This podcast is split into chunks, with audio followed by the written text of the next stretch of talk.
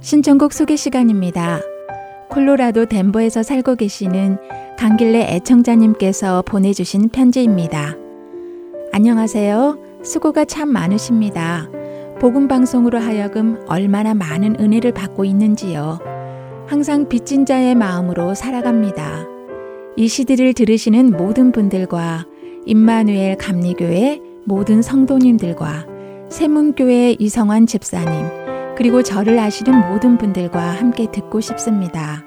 라고 하시며 은혜 아니면 찬양곡을 신청해 주셨습니다. 많은 분들을 생각하시는 귀한 마음과 함께 찬양을 신청해 주신 강길래 애청자님께 감사를 드립니다. 그럼 신청해 주신 곡 은혜 아니면 함께 들으시고 준비된 프로그램으로 이어드리겠습니다.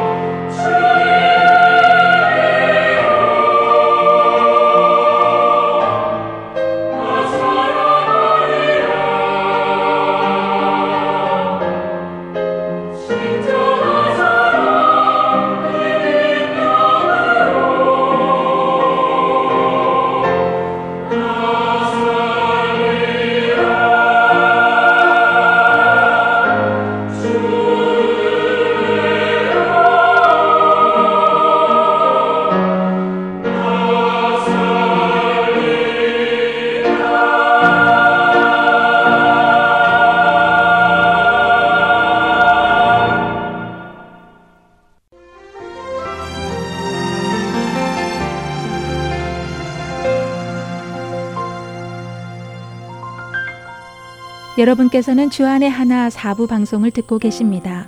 주안의 하나 사부에서는 지난 방송들 중에서 신앙에 도움이 될 만한 프로그램을 다시 방송해 드리고 있습니다. 이번 시즌에는 2016년에 방송된 청지기의 삶 시즌 1과 2014년에 방송된 아나크리노 시즌 1, 2016년에 방송된 요한복음 강해 그리고 성경 속 단어 한마디가 준비되어 있습니다. 바로 이어서 청지기의 삶 시즌 1 함께 하시겠습니다.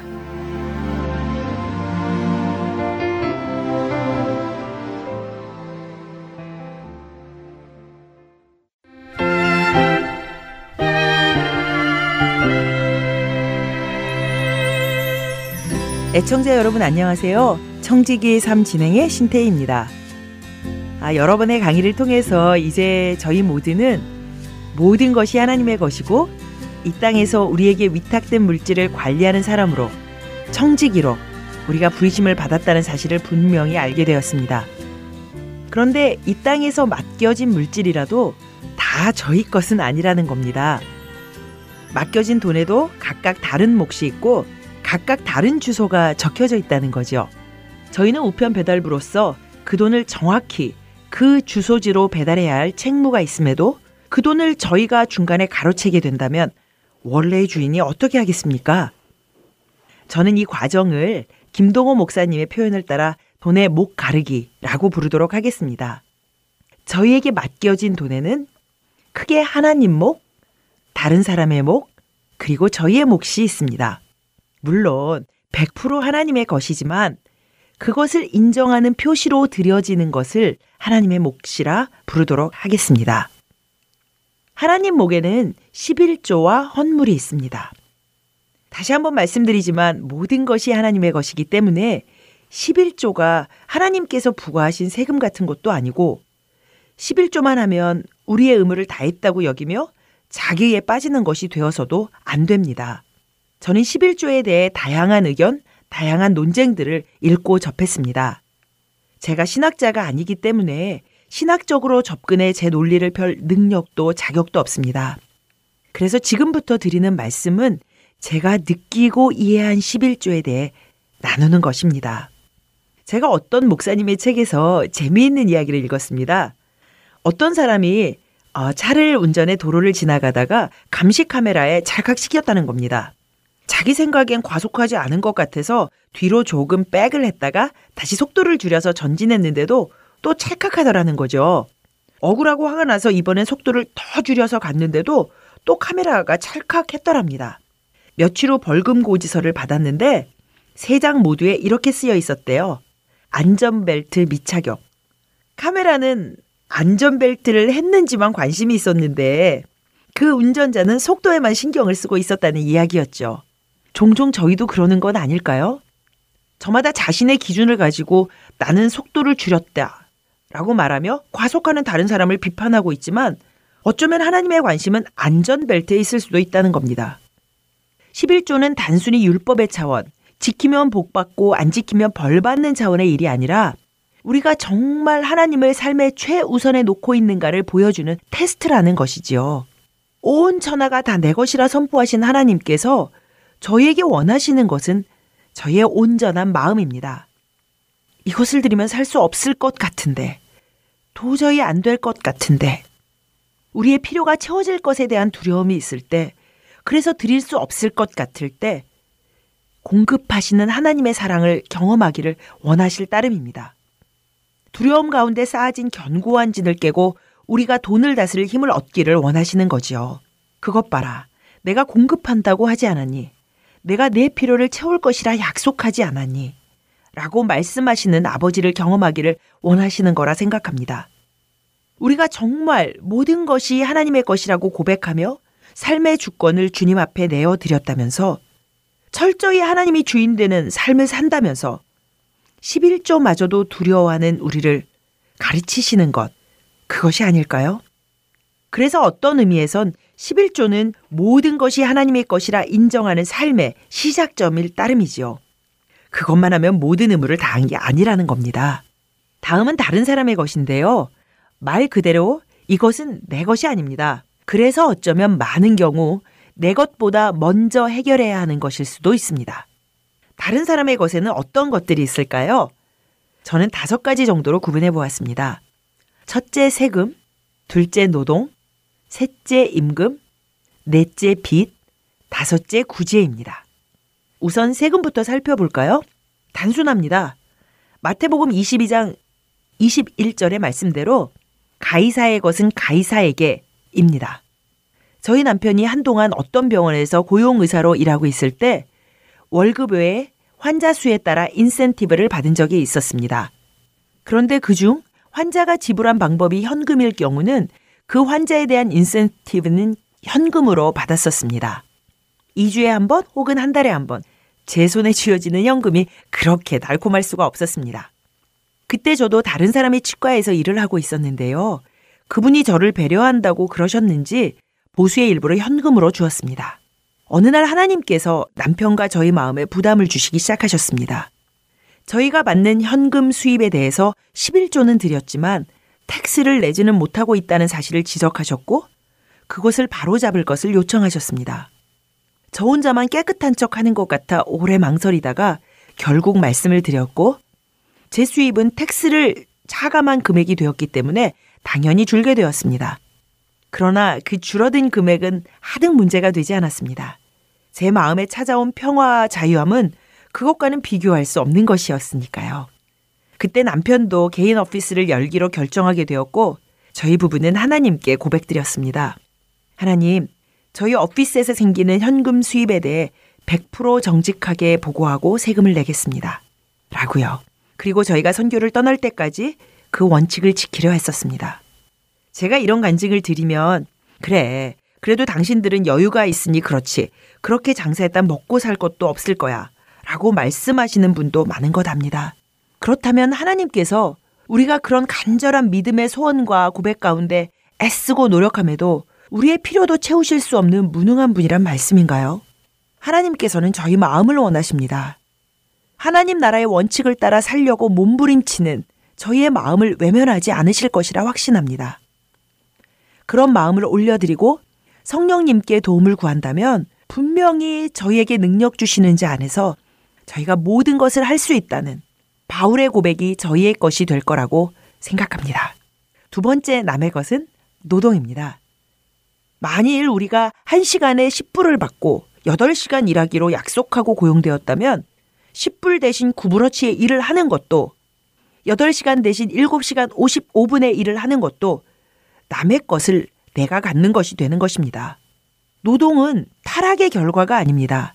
타락 전에 이미 노동이 제정되었습니다.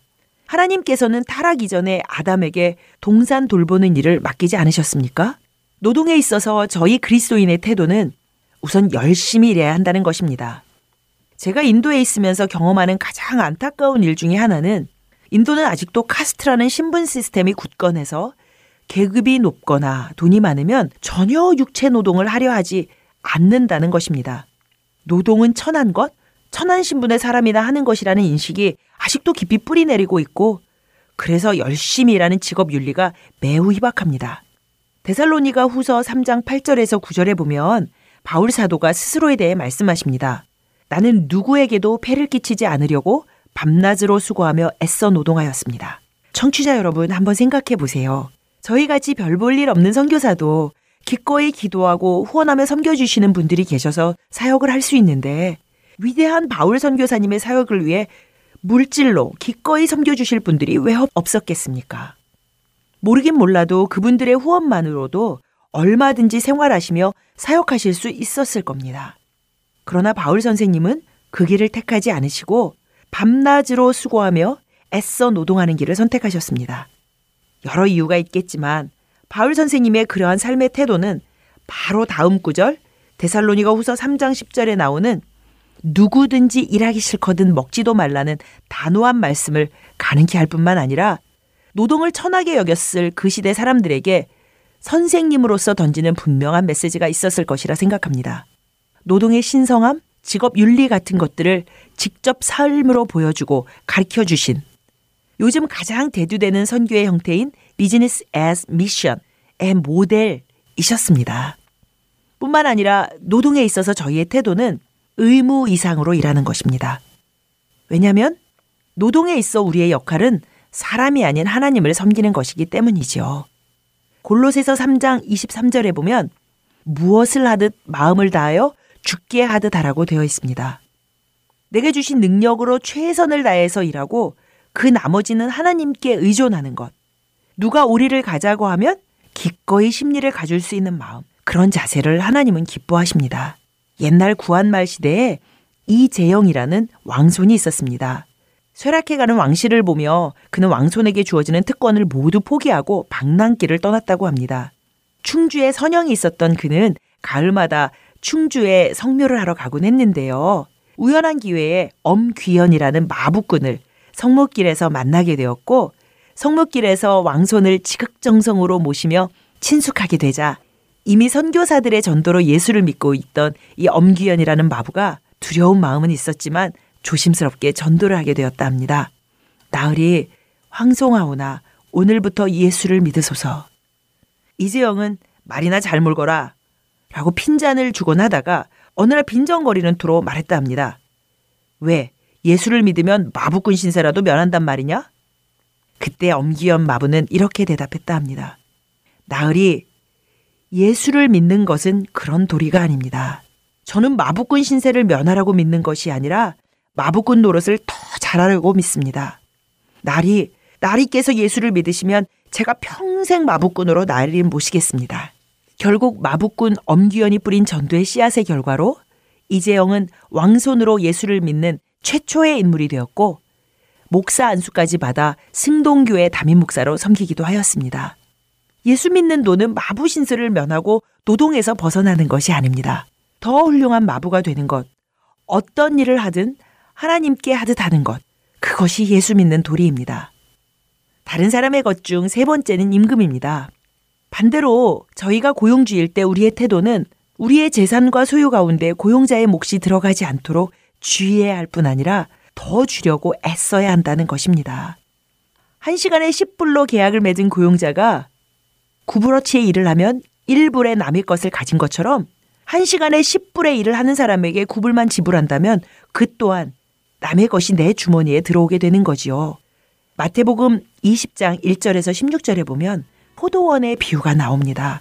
그 포도원 주인은 포도원을 경영하기 위해 일꾼을 찾는 사람이 아니라 일꾼을 위해 포도원을 경영하는 사람처럼 보입니다.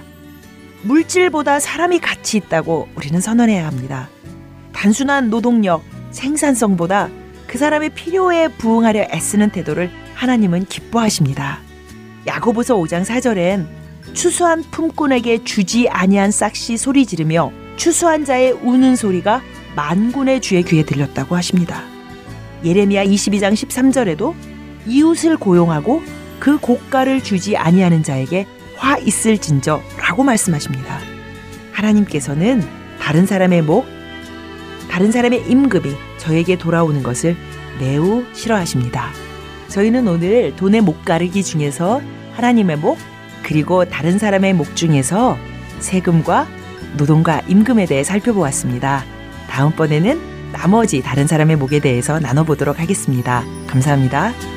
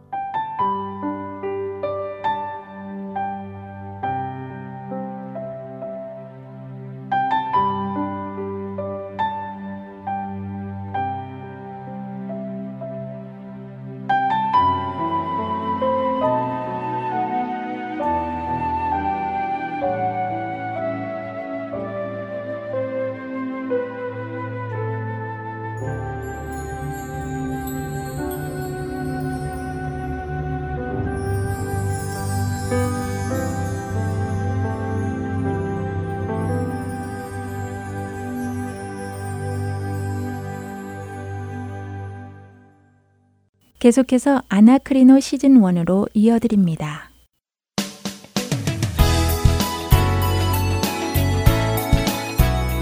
애청자 여러분 안녕하세요. 여러분과 함께 성경을 상고하는 시간 아나크리노 진행의 최강덕입니다.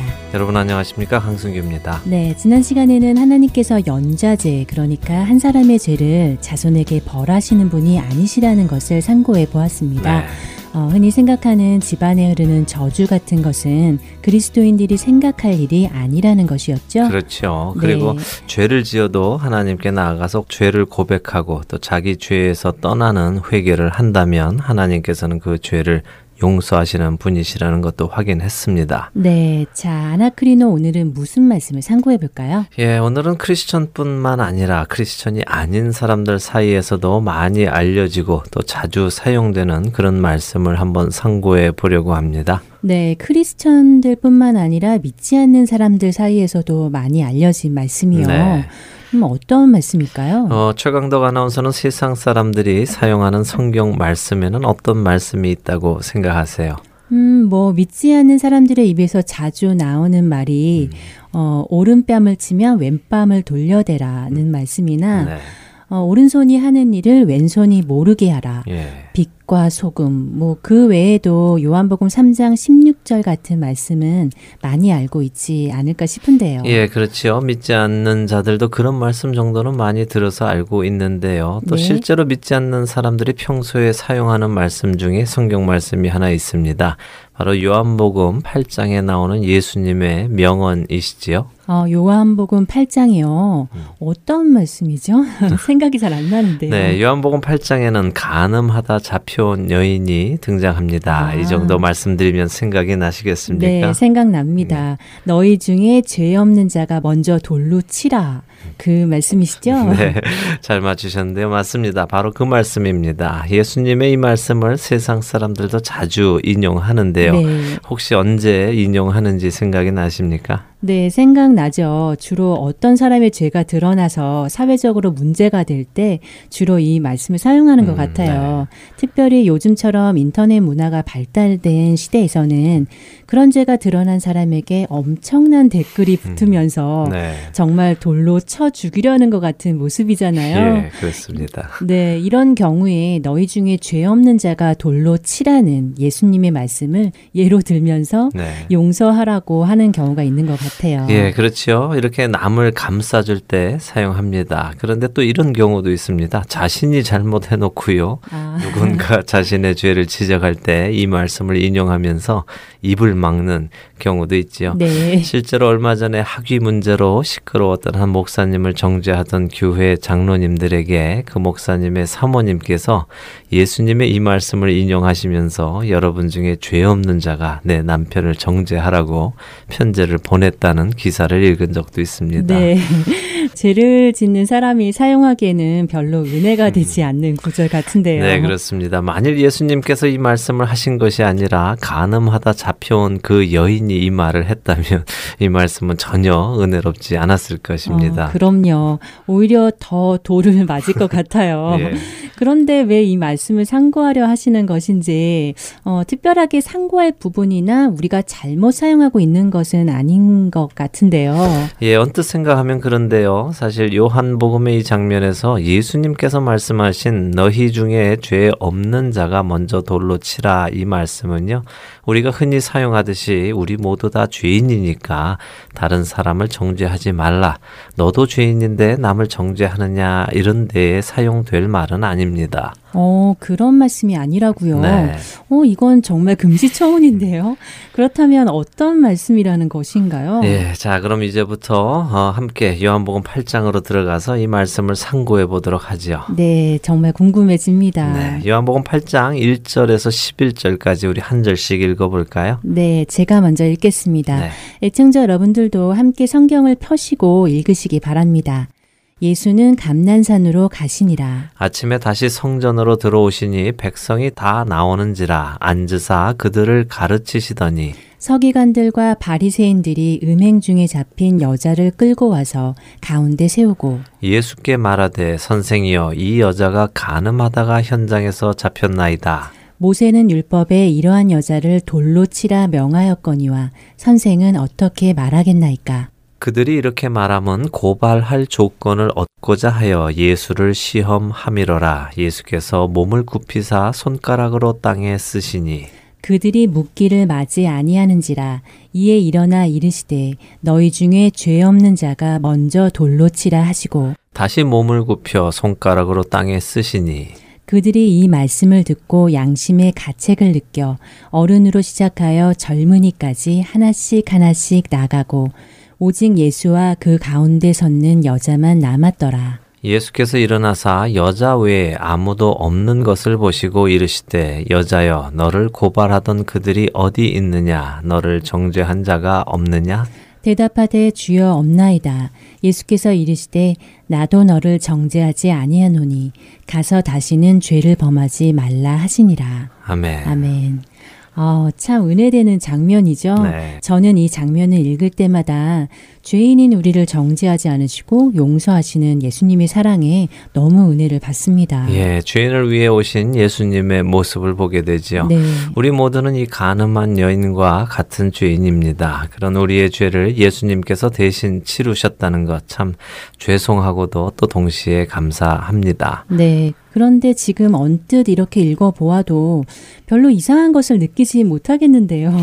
무엇을 상고하려 하시는지 너무 궁금해집니다. 자, 때때로 우리가 성경을 대충 읽거나 잘못 읽어서 오해하는 경우들은요, 성경을 잘 정독하면 우리가 잘못 이해했던 것들을 깨닫게 됩니다. 음. 그런데 오늘의 본문 같은 경우는요, 읽으면서 많은 생각을 해야 하고요, 또 추리도 해야 하고, 또 구약의 말씀도 잘 알아야 이해가 되는 본문입니다. 어, 너무 어려울 것 같은데요. 어 렵지는 않습니다. 성경 말씀을 알기 원하는 열정만 있으면 할 수 있죠. 네. 자, 보도록 하죠. 8장은 예수님께서 감람산으로 가셨다가 아침에 다시 성전으로 들어오셔서 백성들을 가르치시는 장면으로 시작이 됩니다. 네. 감람산에 가셨으면 무엇을 하셨을까요? 어, 예수님은 주로 감난산에서 기도를 하셨잖아요. 그렇죠. 예수님께서는 그렇게 하나님과의 교제 시간을 밤새 가지신 후에 다시 성전에 오셔서 백성들을 가르치십니다. 그런데 이때 서기관들과 바리새인들이 음행 중에 잡힌 여자를 끌고 왔다고 3절이 말씀하시지요. 네, 끌고 온 여자를 가운데 세웠다고 써 있네요. 자, 이제 생각을 좀 해보지요. 한국은 간통죄가 그나마 살아 있는 몇 안 되는 나라 중에 하나입니다. 네, 그렇죠. 뭐 지금은 거의 없어진 것이나 다름없다고 하기는 하지만 네. 여전히 존재는 하고 있죠. 그런데 왜 물으시죠? 네, 한국에 간통죄가 있기는 한데요. 그 간통죄를 입증하는 것은 여간 쉽지가 않다고 하더군요. 아, 네, 저도 들었어요. 간통죄를 입증하기 위해서는 간통 현장을 잡아야 한다고 하더라고요. 네. 그리고 실제로 간통을 했다는 증거도 있어야 한다고 하던데요. 예. 어, 그냥 모텔방에 둘이 앉아만 있는 것으로는 간통죄가 성립이 안 된다는 이야기까지 있던데요. 예, 저도 그렇게 들었습니다. 그래서 배우자의 간통을 증명하기 위해서 사람들을 고용하여서 뒤를 쫓게 만들고 사진도 찍고 또 경찰과 함께 현장에 찾아간다고 하더라고요. 네, 정말 망신스럽네요. 예, 지금 무슨 말씀을 드리느냐 하면요. 간음 현장을 잡는다는 것은 그만큼 어렵다는 것입니다. 간음이라는 것 자체가 숨어서 남 모르게 하는 것이 아니겠습니까? 음, 그렇죠. 드러내놓고 간음을 하는 사람은 없겠죠. 맞습니다. 특히 지금 예수님 당시에는요, 간음을 하면요, 돌에 맞아 죽게 되어 있습니다. 다시 말하면 목숨을 걸고 간음을 하는 것인데요. 음. 그렇게 쉽게 들키도록 간음을 하지는 않는다는 것이지요. 어, 그렇겠네요. 자칫하면 목숨을 잃을 수도 있겠는데. 네. 그런데 참 특이하게 이 여인은 간음을 하다 잡혀왔는데요. 그것도 현장에서 잡혔다고 4절에 서기관과 바리새인들이 주장을 합니다. 음, 듣고 보니 그리 쉬운 일은 아니었겠네요. 지금까지는 그냥 이 여인이 어디서 가늠하다 들통나서 잡혔다가 이리로 끌려오게 된 것이라고 생각했었는데요. 네, 잘 추리를 해보아야 합니다. 이 여인이 가늠의 현장에서 잡히게 되기 위해서는 이 여인의 가늠의 현장 주위에 지금 이 서기관들과 바리새인들이 있었어야 합니다. 음. 그리고 정확한 타임에 들어가서 그녀를 잡았어야 했지요. 그런데 간음을 혼자 할 수 있습니까? 간음을 혼자 할 수 있냐고요? 네. 그야 물론 상대가 있어야 하죠. 그렇죠. 그렇다면 이 여인과 가늠한 그 남자는 어디에 있는 것일까요? 어, 뭐 도망갔겠죠? 글쎄요, 그렇게 생각할 수도 있겠지만요. 하지만 이렇게 한번 생각을 해보는 것은 어떨까요? 음, 어떻게요? 서기관들과 바리새인들이 예수님에게 올가미를 씌우기 위해서 작전을 짜고요, 계획한 일이라고 말입니다. 음. 그러니까 자신들 중에 있는 한 남자가 여자를 유혹하여 간음을 하도록 만들고 그 현장을 잡아서 이 여인을 이끌고 예수님 앞으로 나와서 예수님을 시험하는 것이 목적인 하나의 셋업이라는 것이죠.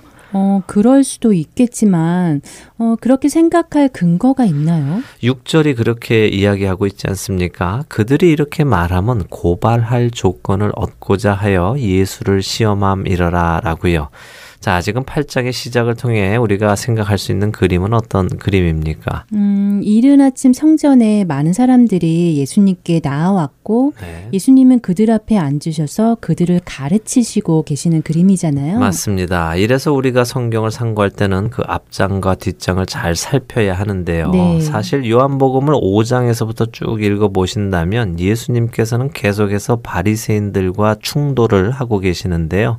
그 이유는 예수님께서 안식일에 사람을 고치시기도 하시고 스스로를 하나님의 아들이라고 선포하시기도 하시고 해서 그렇죠. 음. 바리새인들은 예수님이 안식일을 범한다고 자꾸 고소했습니다. 네, 실제로 예수님께서는 안식일 법을 범하신 것이 아닌가요?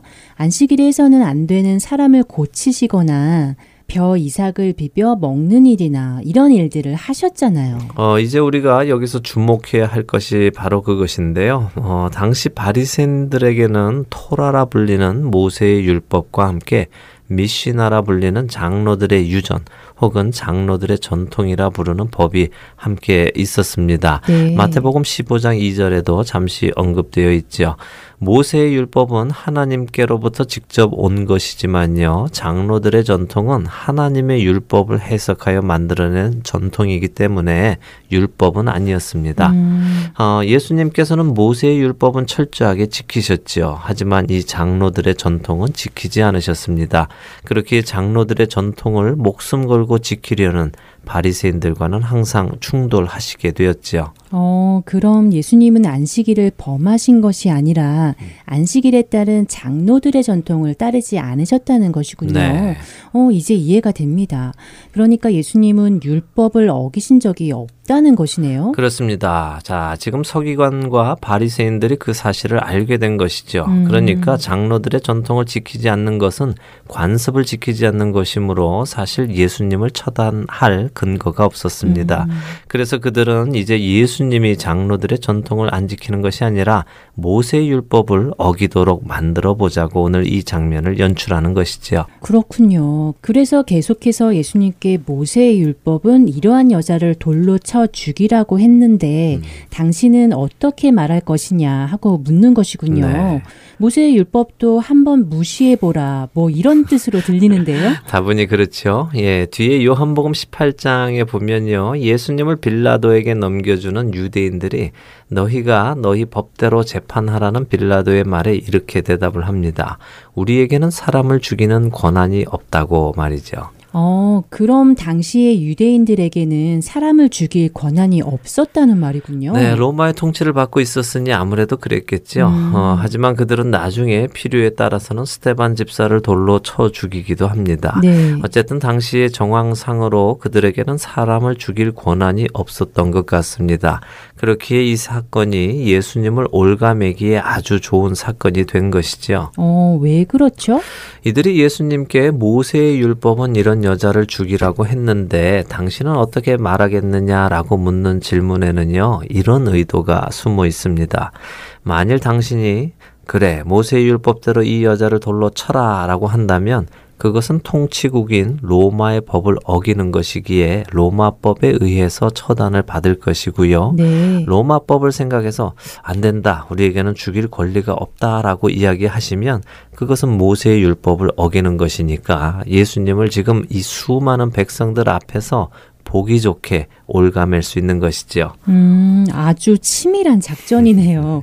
정말 옴짝달싹 할 수 없는 상황이었겠어요. 바로 그런 상황에서 예수님께서는 이렇게 멋진 말씀으로 위기를 벗어나시는군요. 아, 그렇게 미리 속단하시면 안 되고요. 예수님께서 이들에게 하시는 말씀은요, 위기를 벗어나시기 위해서 하시는 것이 아닙니다. 그것보다 더 깊은 뜻이 있는데요.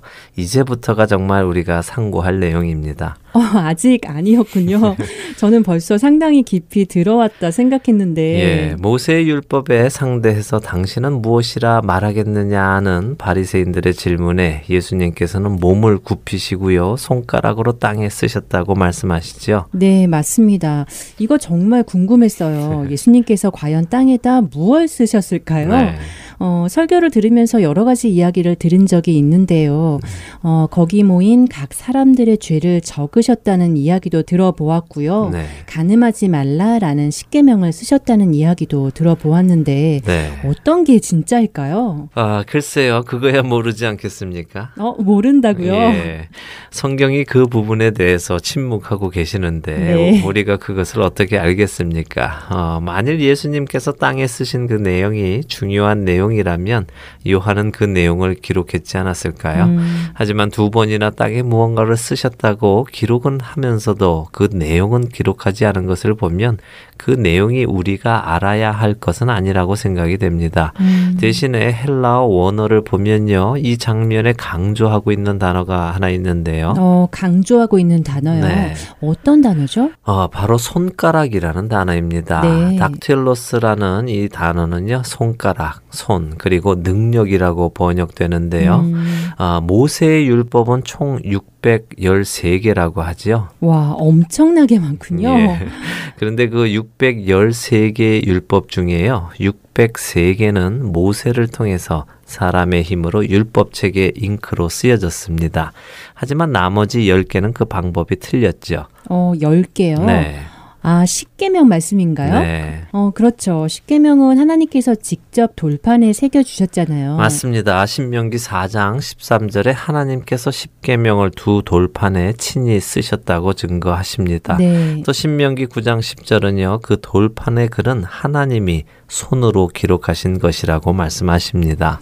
어, 그렇다면 지금 이 땅에 무언가를 쓰고 계시는 그 손가락이 바로 그 십계명을 써주신 그 손가락이라는 것을 사도 요한은 우리에게 이야기하고 있는 것이군요. 바로 그렇죠. 사도 요한은 이 장면을 통해서 바로 이분이 율법의 창시자이시며 그 율법을 만들어서 우리에게 주신 그 하나님이시다는 것을 이야기하고 있죠. 네. 자, 이제부터가 중요한데요. 바로 율법의 창시자, 모든 율법을 알고 계시는 그분께 이 사람들은 계속해서 재촉하며 답을 구했습니다. 7절에 그들이 묻기를 마지 아니하는지라라고 하시지요. 네. 지금 이들은 아주 의기양양한 것입니다. 이거 완전히 잡았다. 오늘 끝장이다. 음. 빨리 대답만 해라. 어느 대답이든 너는 오늘 도간에 든 쥐다라는 생각으로 예수님을 계속해서 닥달합니다. 네. 그러자 예수님께서 일어나셔서 한 말씀 하시는데요. 그 말씀이 바로 너희 중에 죄 없는 자가 먼저 돌로 치라라는 말씀이죠. 어, 이런 상황에서 예수님께서 말씀하시는군요. 네. 어, 하지만 여전히 예수님의 그 말씀은 그동안 우리가 알고 있던 이야기와 다르게 들리지 않는데요. 음. 여전히 너희 중에 죄 없는 자가 어디 있냐, 너희들은 깨끗하냐, 어, 이렇게 말씀하시는 것 같은데, 네. 그래서 다음 구절에 사람들이 양심의 가책을 느껴서 다 떠난 것 아닌가요? 네, 그래서 공부가 필요한 것인데요. 혹시 관주 성경을 가지고 계신 분들이나 또 스타리 성경을 가지고 계신 분들이 계시면요. 지금 이 요한복음 8장 7절을 한번 보시기 바랍니다.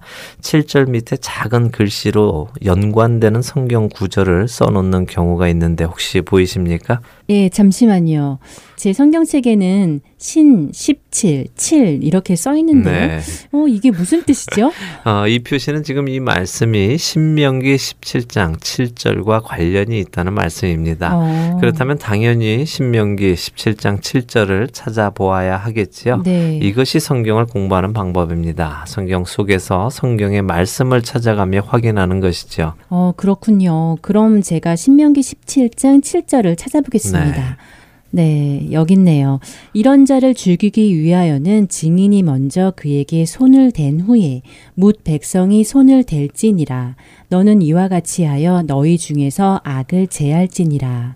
라고 되어 있는데요. 어, 5절과 6절도 함께 읽어보시죠. 네. 너는 그 악을 행한 남자나 여자를 내 성문으로 끌어내고 그 남자나 여자를 돌로 쳐 죽이되 죽일 자를 두 사람이나 세 사람의 증인으로 죽일 것이요 한 사람의 증언으로는 죽이지 말 것이며 라고 하시네요. 네, 그렇습니다. 그리고 이와 비슷한 율법이 신명기 13장에도 또 나오는데요. 네. 13장 5절부터 9절을 한번 읽어 보시면요. 하나님께서 우리에게 행하라 명령하신 도에서 너를 꿰어내던가 배반하게 하던가 하는 사람이 있으면요. 너는 그를 따르지 말며 듣지 말며 극률이 여기지 말며 애석히 여기지 말며 덮어 숨기지도 말고 용서 없이 그를 죽이되 죽일 때 네가 먼저 그에게 손을 대고 후에 묻 백성이 손을 대라라고 말씀하십니다. 네. 이 말씀들을 다시 정리하면요 이렇습니다. 어떤 사람이 모세의 율법을 어기는 죄를 범하였고 그 죄가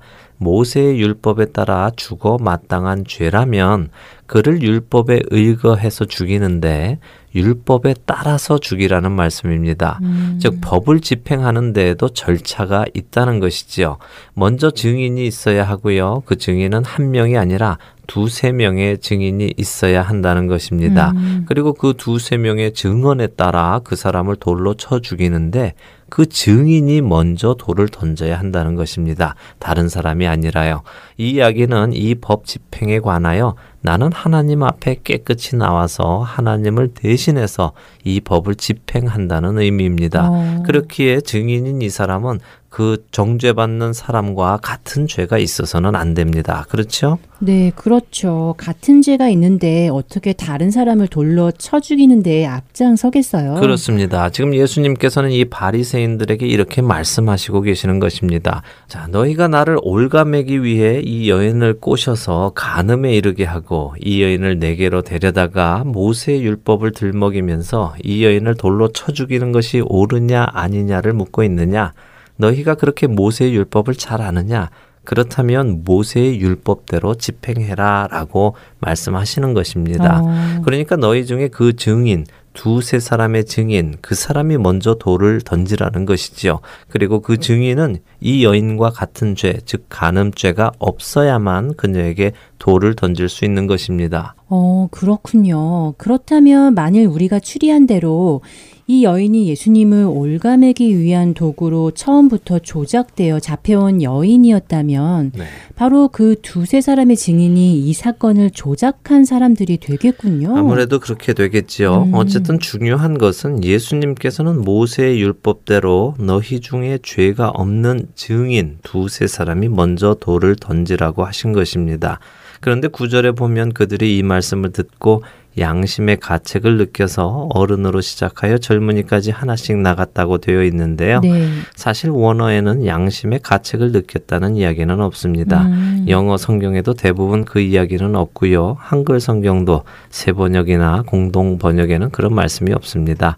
그러니까 그들이 떠나간 이유가 양심의 가책을 느껴서 그런 것이라기보다는 그곳에 두세 명의 증인이 없었다고 볼 수도 있겠지요. 어, 결국 예수님을 잡기 위한 조작된 사건이었다고 볼 수 있겠군요. 그렇다고 생각이 됩니다. 이제 정리를 해보지요. 만일 예수님께서 너희 중에 죄 없는 자가 먼저 돌로 치라라고 하신 말씀이 죄 없는 자만이 다른 사람의 죄를 정죄할 수 있다고 말씀하시는 것이라면요.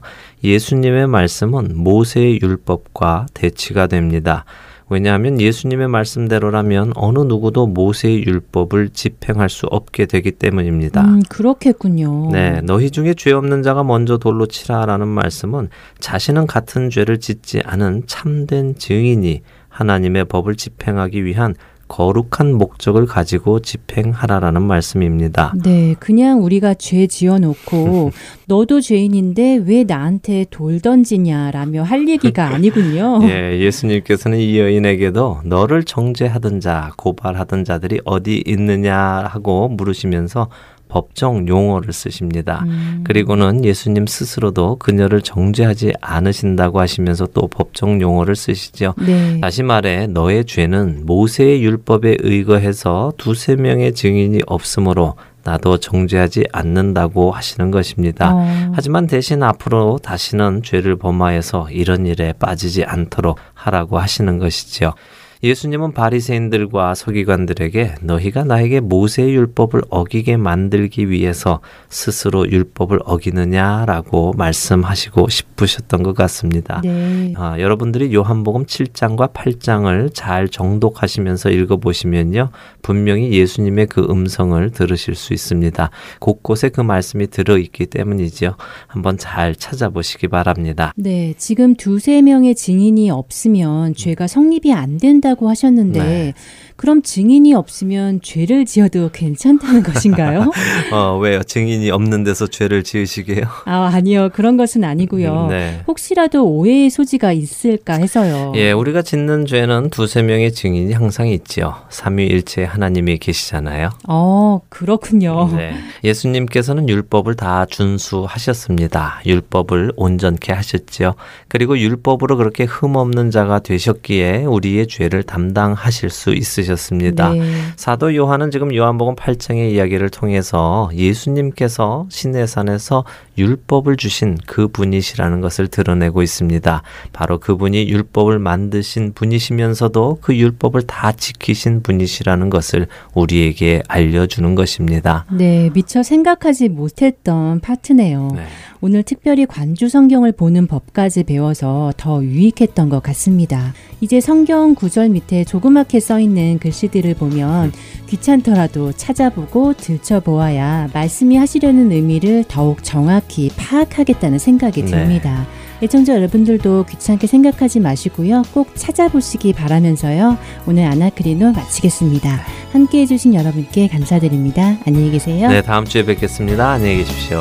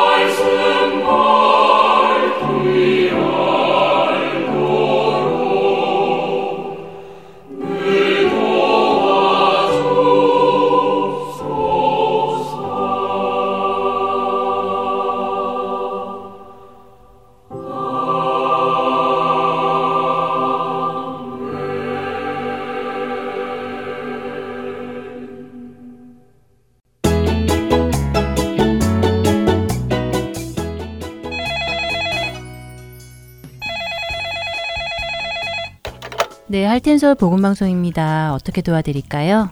아, 네, 안녕하세요. 저는 메릴랜드에 살고 있는 애청자인데요. 아, 안녕하세요. 네, 사실 제가 미안해서 전화를 안 드리려고 했는데요.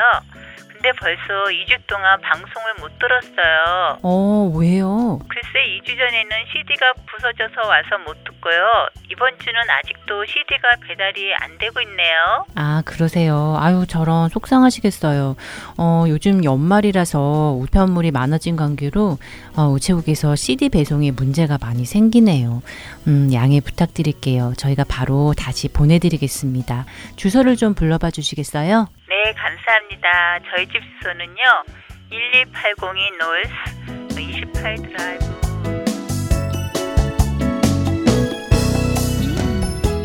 매년 연말 연시에는 많아진 우편물로 인해 CD 배송에 종종 문제가 생깁니다. CD 배송이 원활히 이루어지도록 여러분들의 기도를 부탁드리며 혹시 파손된 CD를 받으셨거나 받지 못하신 경우가 생기시면 망설이지 마시고 연락을 주시기 바랍니다. 다시 보내드리겠습니다. 사무실 전화번호는 602-866-8999입니다.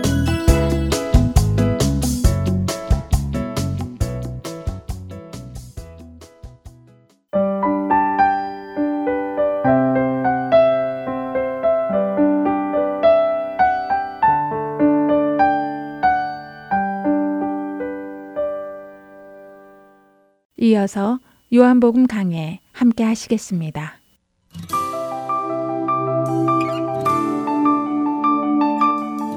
애청자 여러분 안녕하십니까? 오늘은 요한복음 강의 21번째 시간입니다.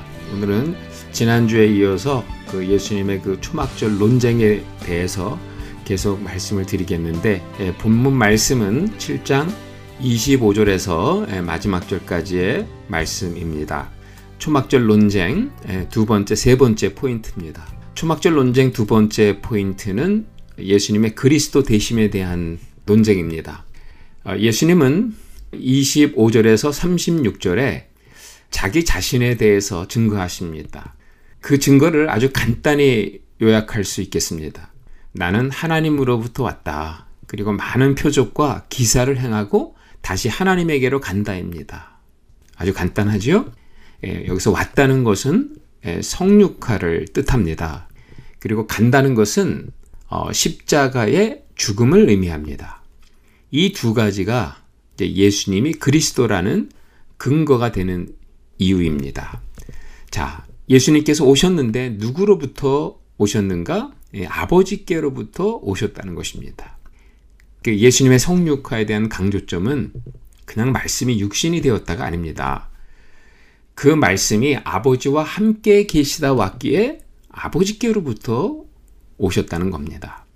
그런데 유대인들은 이 성육화의 의미를 전혀 이해하지 못하고 있죠. 이해하지 못했기 때문에 믿지 못하고 있습니다. 때문에 저들은 예수님의 그리스도 대심 역시 믿을 수가 없었던 것이죠. 그렇다면 왜 예수님의 성육화를 믿지 못했는가? 그 이유가 25절, 27절에 기록되어 있습니다. 예루살렘 사람 중에서 어떤 사람이 말하되 이는 그들이 죽이고자 하는 그 사람이 아니냐 보라 드러나게 말하되 그들이 아무 말도 아니하는도다. 당국자들은 이 사람을 참으로 그리스도인 줄 알았는가? 그러나 우리는 이 사람이 어디서 왔는지 아노라. 그리스도께서 오실 때에는 어디서 오시는지 아는 자가 없으리라 하는지라. 에, 무슨 뜻일까요? 예, 당시의 메시아 사상을 보면 예, 메시아는 이제 어딘가에 숨어 있다가 종말에 갑자기 출현한다고 모든 사람들이 믿었습니다. 그런데 예수님은 요셉의 아들로 태어나서 나사렛에서 자랐습니다. 이러한 예수님의 출신 배경은 유대인들이 믿는 메시아 사상에 들어맞지 않았다는 거예요.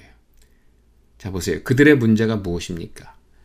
예수님의 육적 배경만을 가지고 예수님에 관해 이야기하고 있었다는 겁니다.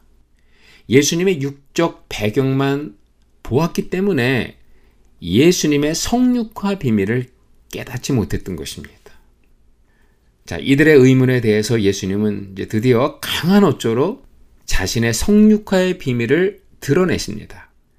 성육화의 비밀은 말씀이 육신이 되었다 이상임을 드러내시죠. 성육화 되신 그 말씀은 아버지로부터 왔다.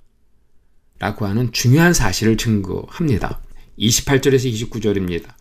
예수께서 성전에서 가르치시며 외쳐 이르시되 너희가 나를 알고 내가 어디서 온 것도 알거니와 내가 스스로 온 것이 아니니라. 나를 보내신 이는 참되시니 너희는 그를 알지 못하나 나는 아노니 이는 내가 그에게서 났고 그가 나를 보내셨음이라 하시니 여기서요 그 가르치며 외쳤다라는 표현이 나오는데 이 표현은 엄중한 선포를 할 때 사용되는 단어입니다. 그러니까 예수님께서 이 말씀을 하실 때는 그 분위기가 상당히 고조되어 있었다고 하는 것을 보여주고 있는 거죠. 예수님은 아버지께서 자신을 보내셨으며 자신을 보내신 하나님은 참되시다라고 선포합니다. 왜 이 말씀이 엄중한 말씀일까요? 왜냐하면 이제 예수님 믿고 안 믿고는 예수님 자신과 유대인들과의 관계가 더 이상 아닙니다. 이제 이 문제는 유대인들의 하나님과 유대인 자신들과의 관계라고 말씀하고 있는 겁니다. 그들이 참되신 하나님을 안다고 하면서 예수님을 모른다고 하면 사실은 예수님을 보내신 하나님을 모른다고 하는 것과 다를 바 없기 때문이죠. 그런데 저들은 지금 하나님은 참되시다고 하면서 예수님을 참되지 않다고 말하고 있어요. 그렇다면 예수님을 참되지 않다고 하는 저들이 참되지 않다는 것을 반증하고 있는 것이 아니냐라고 예수님은 대문고 계신 것입니다. 결국 저들이 예수님을 믿지 않았다는 것은 예수님을 보내신 하나님을 믿지 않았다라고 밖에 볼 수 없는 것 아니냐 라고 지적하고 계신 것입니다. 여러분 참 이상하지 않습니까? 본문에 나타난 예수님과 유대인들의 논쟁은 참 하나님을 아는 예수님과 참 하나님을 모르는 자들과의 논쟁이 아니다라는 것입니다. 예수님도 그렇고 유대인들도 그렇고 지금 같은 하나님을 증거하고 있고 나름대로 하나님께서 주신 성경을 근거로 해서 논쟁을 펼치고 있어요. 그러나 이런 유대인들을 보며 예수님은 참 하나님을 믿지 않는다 라고 단적으로 지적하십니다. 그 이유는 간단합니다. 하나님께서 보내신 예수님을 믿지 않았기 때문입니다. 모든 것의 기준이 예수님이 되셨다를 말씀하고 있는 거죠. 왜 예수님을 믿지 못했을까 생각해 봅니다. 똑같은 하나님께 제사를 드렸습니다. 하나님께서 주신 율법을 성실하게 공부했고요. 또 그것을 지키려고 애를 썼습니다. 그런데 왜 하나님께서 보내신 예수님을 거부했을까요? 아마 유대인들 역시 자신들이 원하는 하나님이 있었던 것 같아요. 평생 율법을 공부하면서도 그들은 율법을 근거로 그들이 믿고 싶은 하나님상을 만들어 놓았다는 겁니다. 그 허구의 하나님을 믿었다는 것입니다. 그랬을 때 그들이 마땅히 믿어야 될 율법이 증거한 예수님, 그 예수님을 믿지 못하게 되었던 것입니다.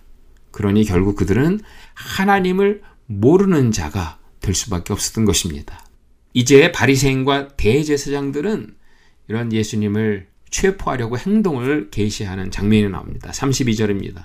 예수에 대하여 무리가 수군거리는 것이 바리새인들에게 들린지라 대제사장들과 바리새인들이 그를 잡으려고 아랫사람들을 보내니 자 이제 대제사장들과 바리새인들이 아랫사람들을 동원했습니다. 여기 아랫사람들이라는 말은 헬라어로 그 히페레타이입니다. 그러니까 성전 예식을 수종 들면서 또 성전의 보안도 담당하는 일종의 경찰 같은 사람들입니다. 그러니까 무리가 수군거리고 이제 경찰이 체포하려고 들이닥칩니다.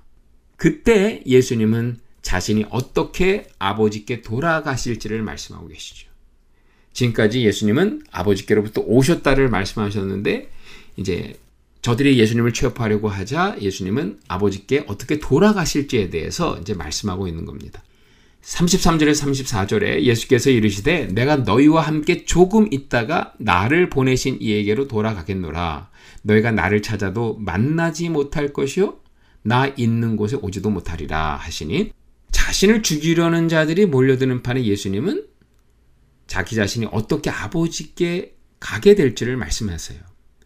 자, 그런데 지금은 초막절입니다.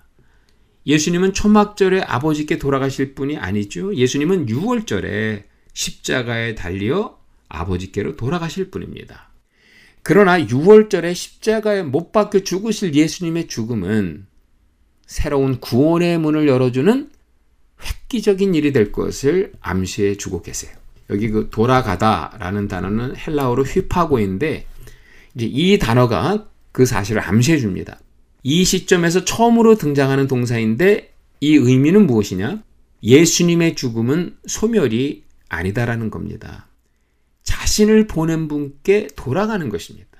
즉 예수님은 자신의 십자가의 죽음을 통해 심판주가 되시기 위해서 아버지께로 돌아가시는 겁니다.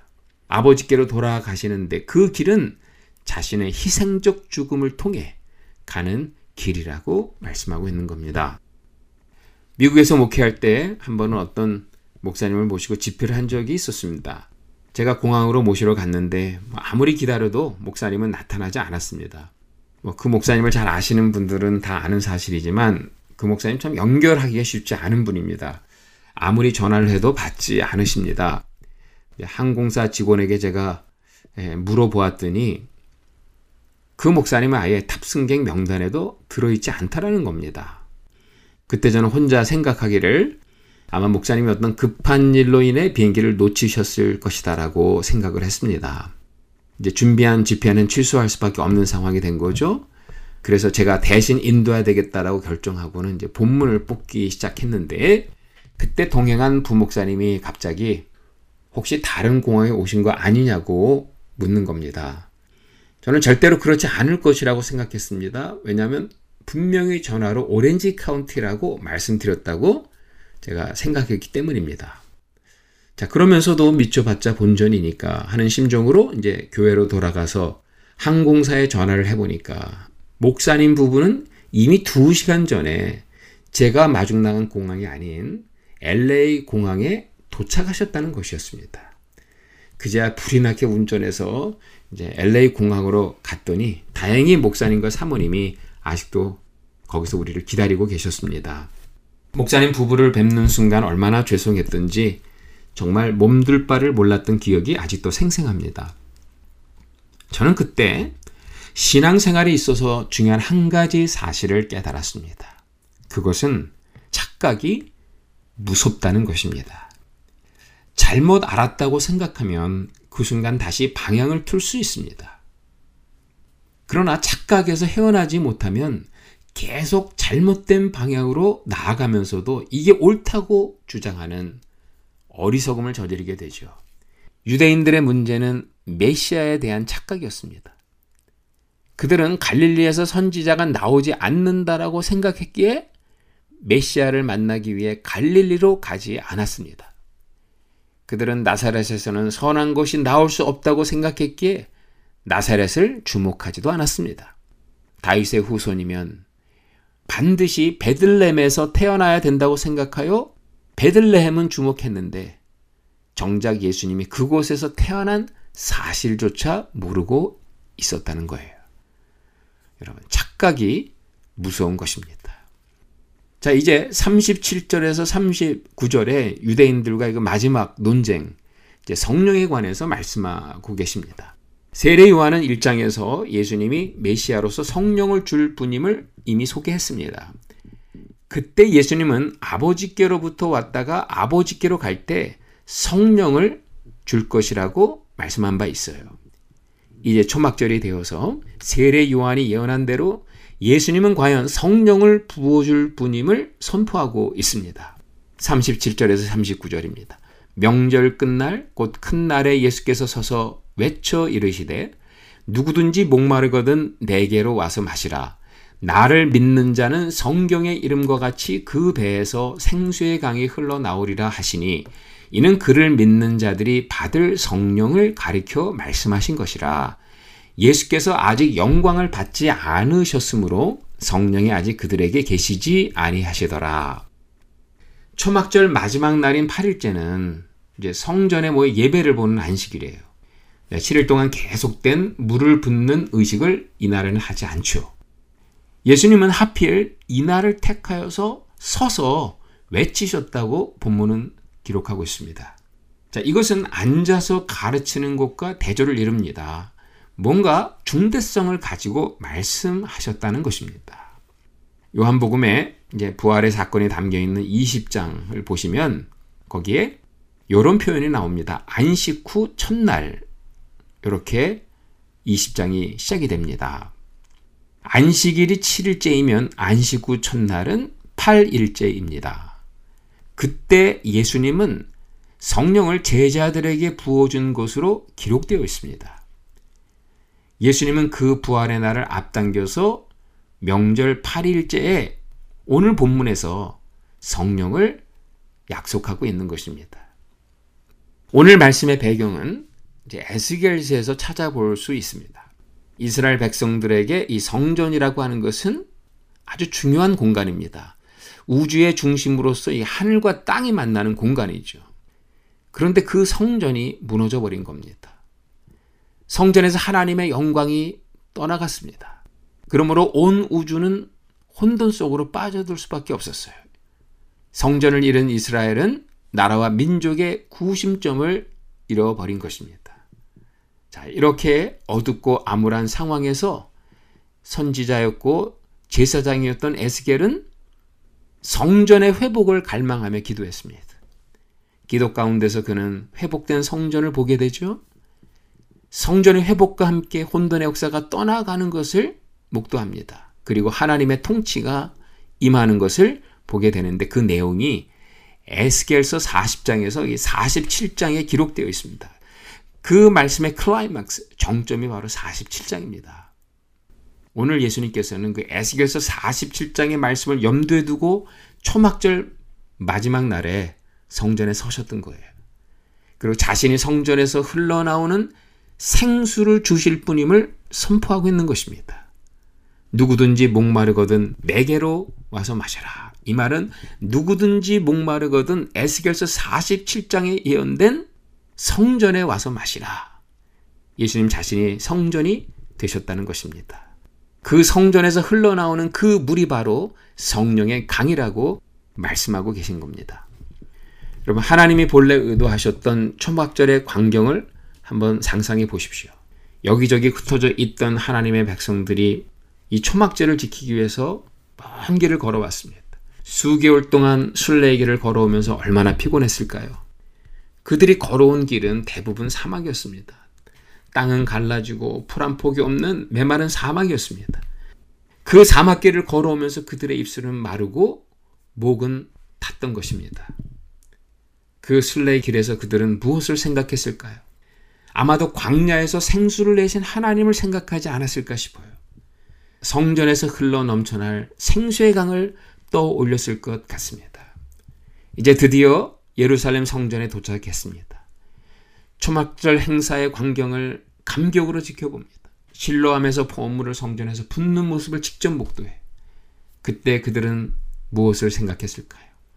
마지막에 하나님께서 주실 그 성령의 강을 생각하며 감격했을 것입니다. 이때 예수님이 서서 말씀하십니다.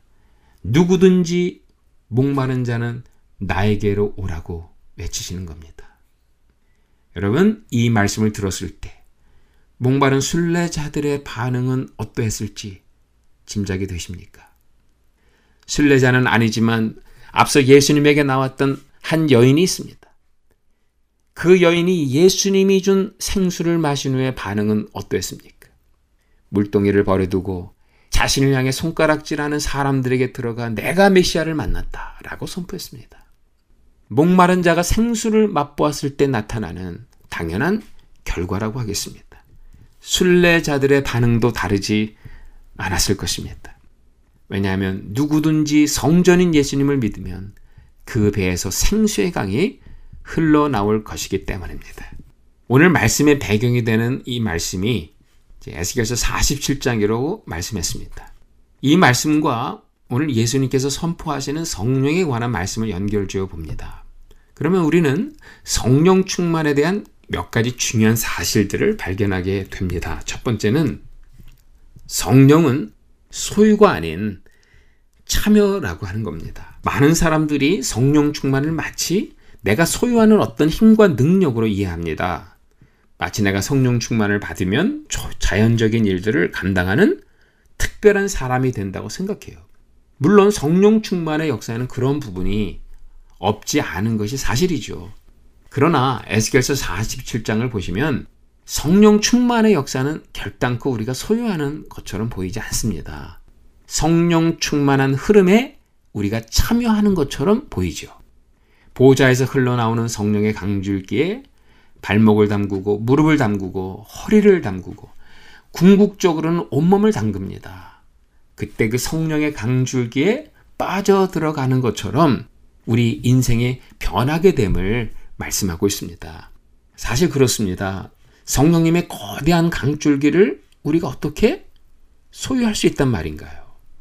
오히려 성령의 강에 내가 잠김으로 우리는 자연스럽게 성령의 인도 속에 들어갈 수 있게 되는 것이라고 예, 보여집니다.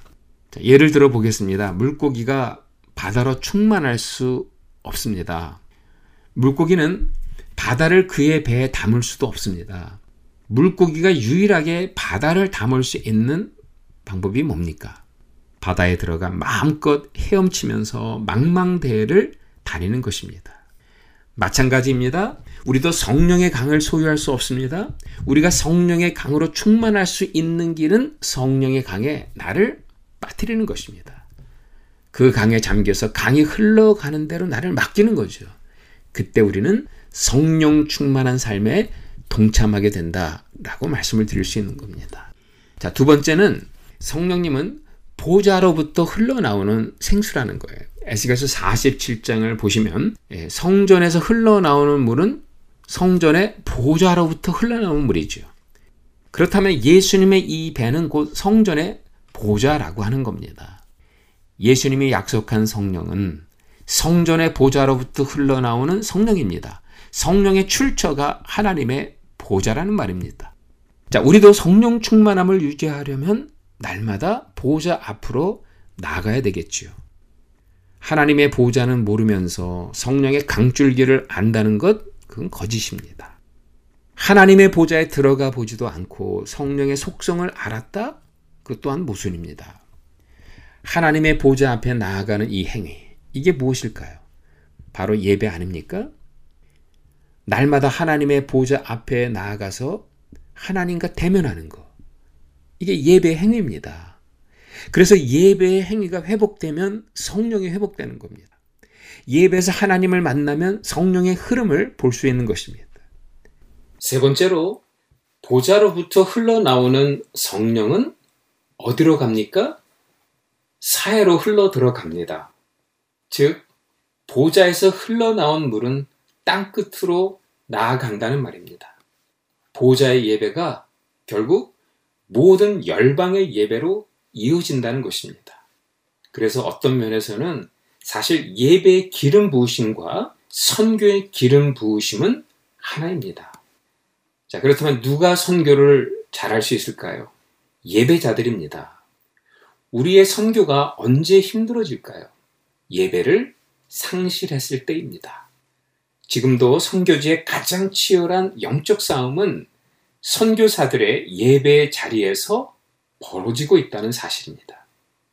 10여 년 가깝게 선교사님들을 섬기면서 저는 중요한 한 가지 사실을 발견했습니다. 예배에 성공한 선교사들은 선교의 열매를 보지 않아도 그 선교가 성령의 흐름 속에 있다는 사실을 알 수 있어요. 반대로 예배 실패한 선교사들은 눈에 보이는 선교의 열매가 있다 할지라도 그 선교는 성령의 흐름을 떠난 선교였다는 겁니다. 결국 선교지에서의 예배의 성공 여부가 선교의 성공 여부를 결정한다는 사실을 아는 것입니다. 자, 이상 우리는 성령 충만의 속성에 대해 알아보았습니다. 자, 그렇다면 마지막 가장 중요한 질문이죠. 어떻게 성령 충만을 받을까요? 오늘 말씀의 강조점은 예수님입니다. 예수님께서 누구든지 나를 믿는 자는 이렇게 말씀하셨습니다. 나를 강조하셨다는 겁니다. 누구든지 나를 믿는 자는 그 배에서 생수의 강이 흘러나오리라. 이렇게 말씀했습니다. 나를 믿는 자입니다. 즉, 예수 한 분만 믿는 자입니다. 즉, 예수로 충만하면 성령으로 충만하게 된다는 것이죠. 그렇다면 성령 충만하지 못한 까닭은 내가 예수를 잘 못 믿기 때문이라는 것입니다. 예수를 믿는다고 하면서 예수 플러스 썸띵을 믿은 거죠. 예수 플러스 돈을 믿고 예수 플러스 명예를 믿고 예수 플러스 내 실력을 믿기 때문입니다. 여러분, 예수 한 분만 믿으면 우리는 누구든지 성령 충만 받을 수 있습니다. 제가 아는 어떤 청년이 있어요. 모든 자매들의 선망의 대상이 되는 청년입니다. 외모도 뛰어나고 재주도 많고 게다가 스펙도 대단합니다. 이 형제는 자연히 여러 자매들과 데이트를 했습니다. 어떤 경우에는 한 달에 막 10명 이상의 자매들과 데이트를 하는 경우도 있었습니다. 이 자매들에게 인기가 좋은 이 형제를 부러워하는 후배들이 참 많았는데 그 중에 한 명이 저에게 찾아와서 이렇게 이야기를 합니다. 목사님, 저 형을 보면 정말 여자로 충만한 사람이에요. 나도 저렇게 여자로 충만하면 좋겠어요. 그럽니다. 제가 이렇게 대답했습니다. 그 친구는 여자로 충만한 게 아니지. 여러 여자와 데이트를 해야 만족할 수 있는 그 친구는 여자로 충만한 게 아니고 오히려 여자로 결핍된 것이지. 그래서 그 결핍을 채우기 위해 저는 이런 저런 여자와 데이트를 하는 것 아닌가 라고 대답을 했습니다. 그리고 나서 제가 이렇게 덧붙였습니다. 여자로 충만하다는 것은 한 여자만 바라보고 한 여자만 사랑하는 것이 진정으로 여자로 충만한 것이지. 네, 우리의 성령 충만도 마찬가지입니다. 성령 충만은 곧 예수 한 분으로 충만한 것입니다. 예수 한 분만 바라보고 예수 한 분만 사랑하게 되면 성령 충만하게 됩니다. 우리가 성령 충만을 갈구하며 살아가면서도 성령 충만을 경험하지 못하는 이유는 무엇일까요? 우리가 예수 말고 또 다른 것에 목말라 해서 그런 것이 아닌가 생각합니다. 여러분, 예수 한 분에게만 목말라야 합니다. 그러면 우리는 지금이라도 당장 성령 충만을 받을 수 있습니다. 예수 한 분에게만 목말라서 예수 충만, 성령 충만을 받는 우리 모두가 되면 좋겠습니다. 오늘은 여기까지 하겠습니다. 그럼 애청자 여러분 안녕히 계십시오. 다음 주에 뵙겠습니다.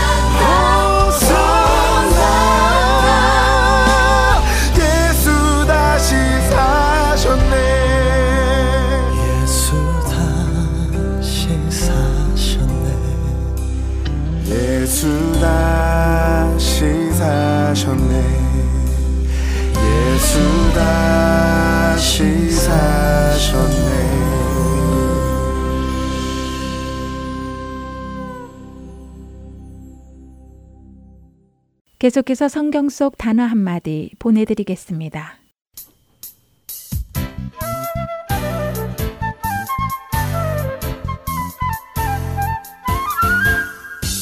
여러분 안녕하세요. 성경 속 단어 한마디 진행의 이다솜입니다. 예수님을 믿고 천국 백성으로 이 땅에서 살아가기 시작한 우리에게 하나님께서 요구하시는 것이 있습니다. 하나님의 이 요구하심을 우리는 늘 기억하며 그 말씀에 따라 살아가야 하는데요. 어떤 요구이실까요? 하나님께서는 레위기 11장 45절을 통해 하나님의 백성들에게 나는 너희의 하나님이 되려고 너희를 애굽 땅에서 인도하여 낸 여호와라. 내가 거룩하니 너희도 거룩할지어다 라고 말씀하십니다. 그렇습니다. 하나님께서는 우리들에게 거룩할지어다 라는 명령을 주셨지요. 그렇다면 이 거룩은 무슨 의미를 가지고 있을까요? 우리가 거룩하기 위해서는 거룩함이 무엇인지 알아야 하겠지요? 일반적으로 거룩함을 이야기하면 사람들은 무언가 높고 거대하고 웅장한 그런 교회 건물이나 분위기를 떠올립니다. 아마도 그렇게 된 데에는 사전이 가지고 있는 거룩이라는 단어에 대한 정의 때문이 아닐까 하는데요. 거룩하다라는 단어를 사전에서 찾아보면 사람이나 그 언행 따위가 성스럽고 위대하다라고 정의하고 있습니다. 그래서 사람들은 자연스레 무언가 성스럽고 위대한 것을 떠올리게 되는 것 같습니다. 하지만 성경에서 말씀하시는 거룩은 그 의미가 조금 다른데요. 히브리어로 거룩은 카데시라고 합니다. 그리고 이 단어가 가지고 있는 근본 뜻은 구별하다, 분리하다라고 합니다. 그럼 거룩은 무엇에서의 구별이며 분리를 말씀하시는 것일까요? 하나님께서 하신 그 말씀을 토대로 우리는 생각해 볼 수 있습니다. 먼저 하나님께서는 내가 거룩하니 라고 하십니다. 하나님은 무엇과 구별되실까요? 그렇습니다. 하나님은 창조주로서 모든 피조물과 구별되십니다. 또한 절대 의를 가지신 분으로 죄와 구별되시지요. 하나님 같은 분은 없습니다. 그분은 유일무이하신 분입니다. 홀로 존재하시는 분이시고요. 그분은 모든 것에서 구별되시는 분이십니다. 바로 그런 하나님께서 우리에게 하나님이 거룩하신 것처럼 우리도 거룩하라고 하십니다. 그 의미는 어떤 의미일까요?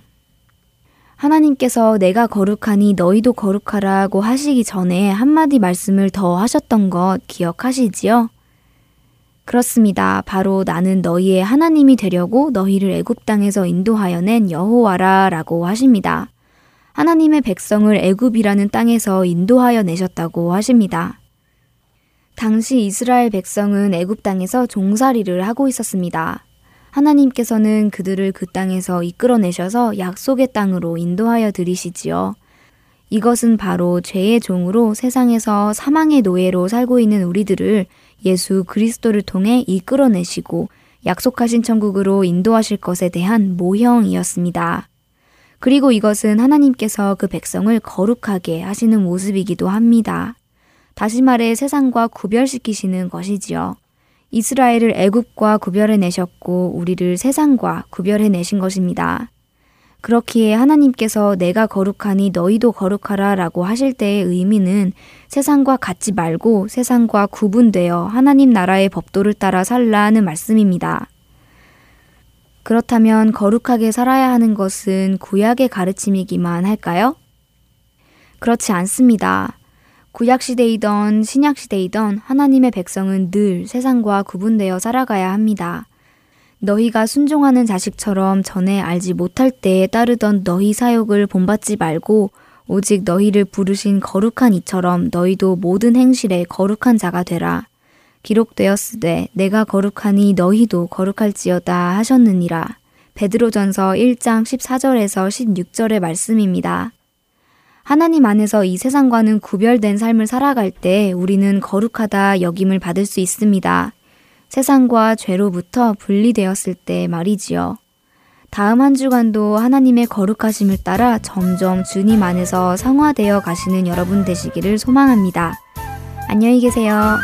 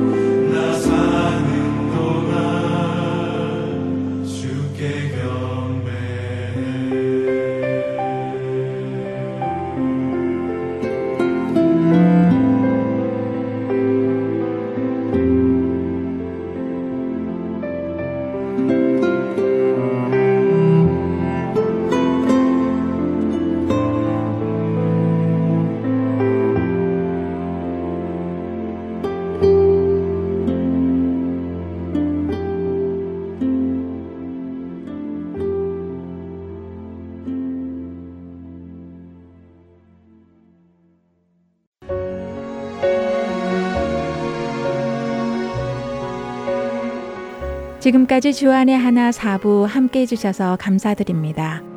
다른 지난 방송들을 더 듣고 싶으신 분들은 홈페이지 www.heartandseoul.org에서 특별 방송을 클릭하셔서 들으실 수 있습니다.